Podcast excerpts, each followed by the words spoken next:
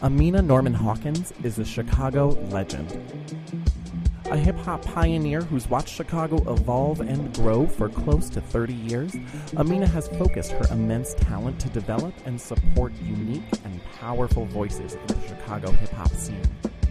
After a trip as a cultural ambassador to the Ivory Coast and the successful release of her acclaimed documentary Keep It Movin' Chicago to Cote d'Ivoire, Amina joined Second Story in January for our first performance at the Promontory in Hyde Park to share this story of her past. With her story titled The Return to Marquette Park, Second Story proudly presents Amina Norman Hawkins. It's Sunday, June 24th, 2007, and I'm just a few hours from hosting the hip hop stage at Taking It to the Streets, a community festival sponsored by the Inner City Muslim Action Network, but really it just feels like a big old neighborhood peace fest. The crowd is beginning to gather. People unfold chairs and blankets to claim spots on the grass while the real hip hop heads flank the stage just close enough to see the spit fly from the beatboxer's lips. You can just feel the excitement in the air. A young man approaches with his hand extended. Amina, Amina, Amina, he announces. It's so nice to meet you. I'm blah, blah, blah. I, I didn't actually catch his name. I heard about your story, he says. Now I'm confused. Maybe he thought I was someone else. My story? I ask. Yeah, your story. I heard about what you went through in this park back in the day. Ah, now I knew what story he was talking about. It was the Marquette Park story I didn't tell very much anymore. I grew up in Nigeria, where my dad's from. My family and I returned to live in the U.S. during the summer of 1986. I was fresh out of high school and just 16 years old. The following year, I enrolled at Loop College, now Harold Washington, where I attended classes and worked in the library. So one day, a guy from my, one of my classes came into the library to check out a book. Hey, aren't you that girl from my poetry class? I really like your stuff. You're pretty good. I smiled and thanked him for the compliment. I couldn't tell if he was flirting or really did like my poetry. We struck up a conversation, and he soon asked if I'd be willing to join his rap group. It was a five person group with four guys and one girl, and the girl had just quit, and they needed to replace her. And I'd never rapped before, but it didn't look hard. So I joined the group. We were called the Master Groove Association, MGA for short, and we were really a pretty good act.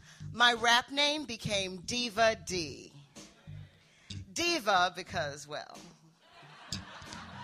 and D because all great rappers had a letter in their name. the group leader's dad was a deacon, so we only made clean music. Sure, we rapped about being lyrical virtuosos and slaying whack rappers with our deaf metaphors, but we also rapped about black history, Jesus Christ, and abstinence. We performed in churches, block club parties, at neighborhood festivals. That's where the money was, about 200 bucks a show. We had a show almost every weekend with multiple shows, sometimes in the summer. We were in the Bud Billiken Parade, hung out in Kool and the Gang's limo, performed on Petrillo Bandshell stage in Grant Park with Teddy Riley and Rex Effects right after Rump Shaker came out. One weekend, we performed five shows in one day, culminating for opening for Heavy D in Washington Park. It was amazing. We were a really positive rap group, which was a huge asset at a time when gangster rap was gaining mainstream popularity. On Sunday, August 28th, 1988, we were scheduled to perform at Dream Day Quest, an event commemorating the 25th anniversary of Dr. King's I Have a Dream speech. It was in the Marquette Park neighborhood on the southwest side of the city in a park of the same name. Neither was integrated at that time. In fact, it was common knowledge in those days that Marquette Park wasn't a place black folks dare travel alone. There were some others too Bridgeport, Cicero, Berwyn. We didn't see much going on that day as we approached the park. We drove west on 71st Street from the Dan Ryan Expressway. We passed Western and then California. Then we approached Kedzie. We were all just a little uneasy being there. It was, after all, Marquette Park. We made small talk in the car as we set our sights on the park, trying to figure out where to go. Then someone pointed over to a large gathering. There was a crowd of a few hundred people in front of a stage. The people were aroused and animated. Then we noticed about half of them dressed in white robes. Then we saw a giant cross. And then it hit us. We had arrived at a Ku Klux Klan rally. We were so confused. We nervously joked about how this was not our target audience. and what a cruel joke this would be if this was actually our destination. It, it, didn't make sense. How the heck did we get booked here? How the heck could this be? This can't be. We're, we're not going to stop here, are we? No, we didn't stop. We couldn't stop the car. We drove past, turned the corner towards 67th Street, and as the Klan rally faded in the distance behind us, another stage and crowd started becoming visible ahead. This time we saw colorful banners and a sign that read, I have a dream, and we decided that this must be the place. there was designated parking lot for the performers, but there were policemen blocking the entrance of, and for whatever reason, they would not let us in. They directed us to street parking, which was four blocks away. The walk back to the performance area was swift. We weren't taking any chances getting caught up with the Klansmen. I was anxious. My normal pre performance jitters had been replaced with something more sinister. But I assured myself we'd be fine and tried to shift into a lighter mood for the show. We performed as usual, and we ended our set with the anti drug wake up rap. I can still remember some of my verse.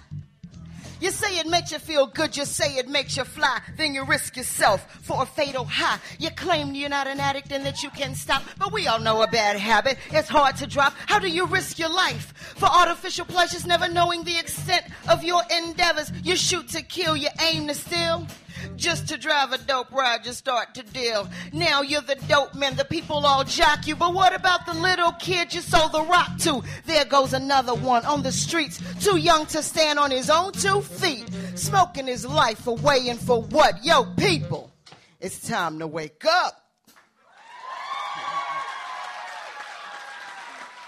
We wowed the crowd as usual. And at the end of the performance, I went into the trailer to get paid.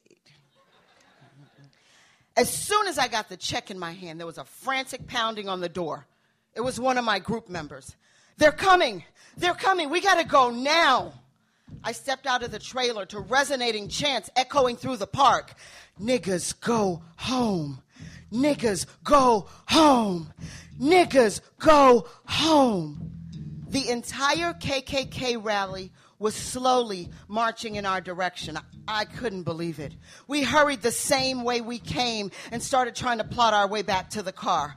I noticed yellow police tape all around the park.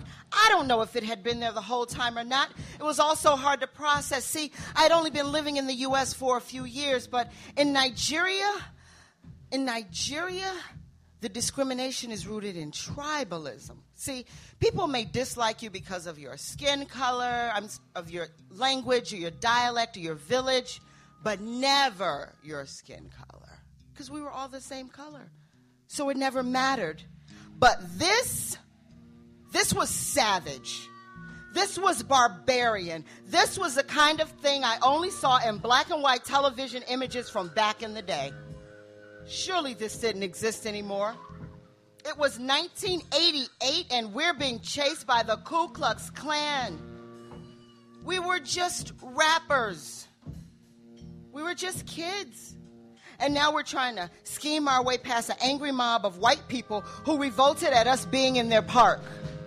My friends wanted to simply crash through the crowd. No, fuck that. They're not stopping us. Let's just run right through them. Me, I thought that was a terrible idea. I didn't think anyone was thinking rationally. I wanted to talk it over, but they said there was no time to talk. At one point, a news van rode alongside us for a tight shot, but rejected our plea for a ride. We saw other people leaving away from the parking lot where we were refused, but they were too far to help. We were all alone with these crazy people. I was so scared. Suddenly, there's more chanting, only this time it's coming from the sidewalk. An angry mob of neighborhood residents was beginning to gather on the edge of the park by California. Where did they come from? We had just come this way an hour ago and there was no one around. We walked closer to them and closer, our pace almost synchronized. We were just a few feet away from the angry mob of men, women, and sadly, even children. Something inside of me wanted to stop, but my friends weren't about to slow down.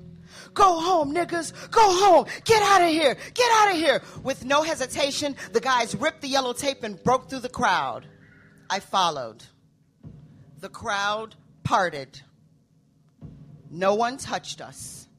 We ran all the way to our cars and never looked back. We rarely spoke about that day again. Now, 20 years later, I'm looking into the eyes of this eager, energetic, young, brown skinned man, wondering if he really had any idea what we went through. Dr. King took a brick in the head in the same park in 1966 and stated that he had never seen as much hatred and hostility on the part of so many people. I have a history here too. But why had I buried it so long? I wondered if maybe I had convinced myself that we had overcome those dark days in America and this particular story was no longer relevant. But I was wrong. I held in this painful story because sharing it forced me to relive those dark, tense moments. And I didn't want to go back there. We became victims that day. Our innocence scarred by hatred, abused in public by total strangers, and no one helped us. No one rescued us. No one consoled us. No one said they were sorry. No one. Ever. The music is blasting through the park now. Almost time for the show to begin. The young man and I part ways. I take my position center stage with a mic in my hand. What's up, everybody? Y'all ready for some hip hop? Let me hear you say, yeah. yeah. All right, then, make some noise, Chicago. We're about to take it to the streets. Let's go.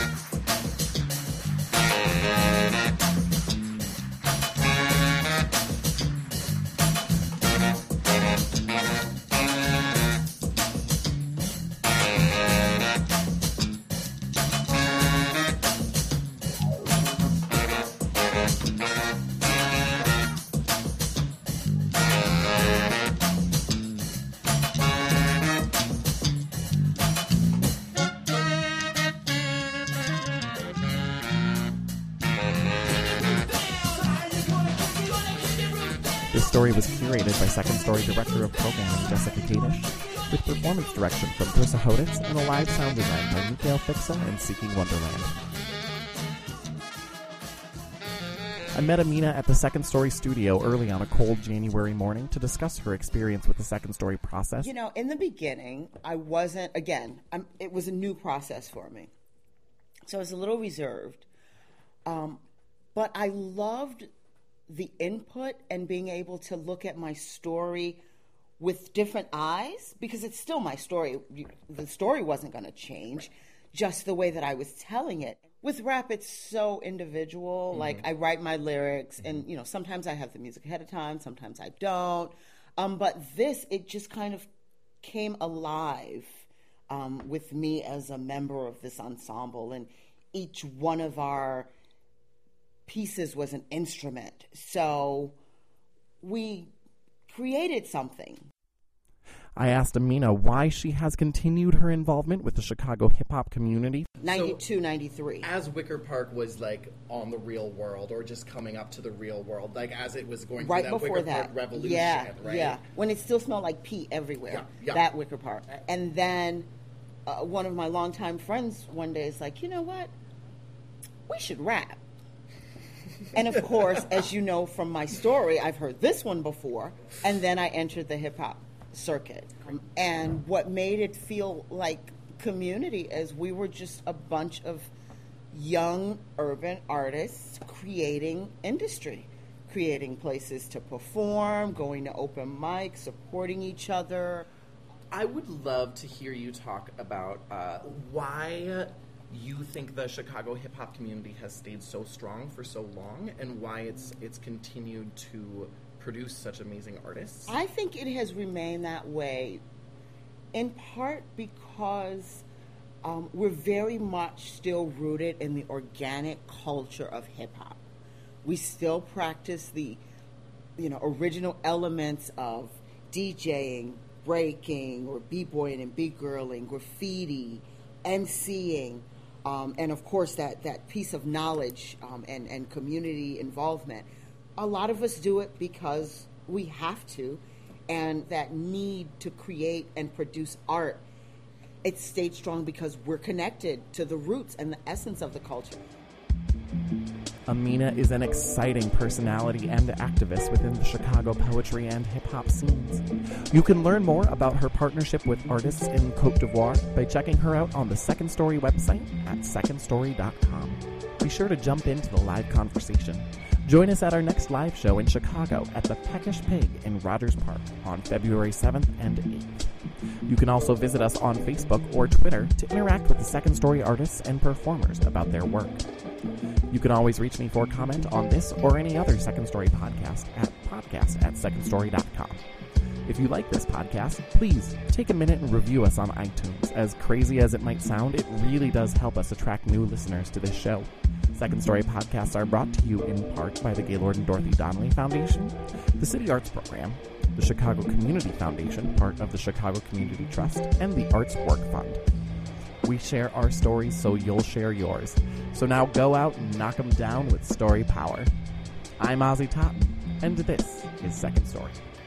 You know, I, I love um, the fact that he introduced me to Second City, and I can't wait for us to actually work on some Say that stuff again. together. That was second story. Oh God, did Don't I say worry. Second Don't City? you worry. It happens all the time. Does it really? I'm not the first? Okay. Not the first. Not the last. What did I say? Second city. Oh. I don't.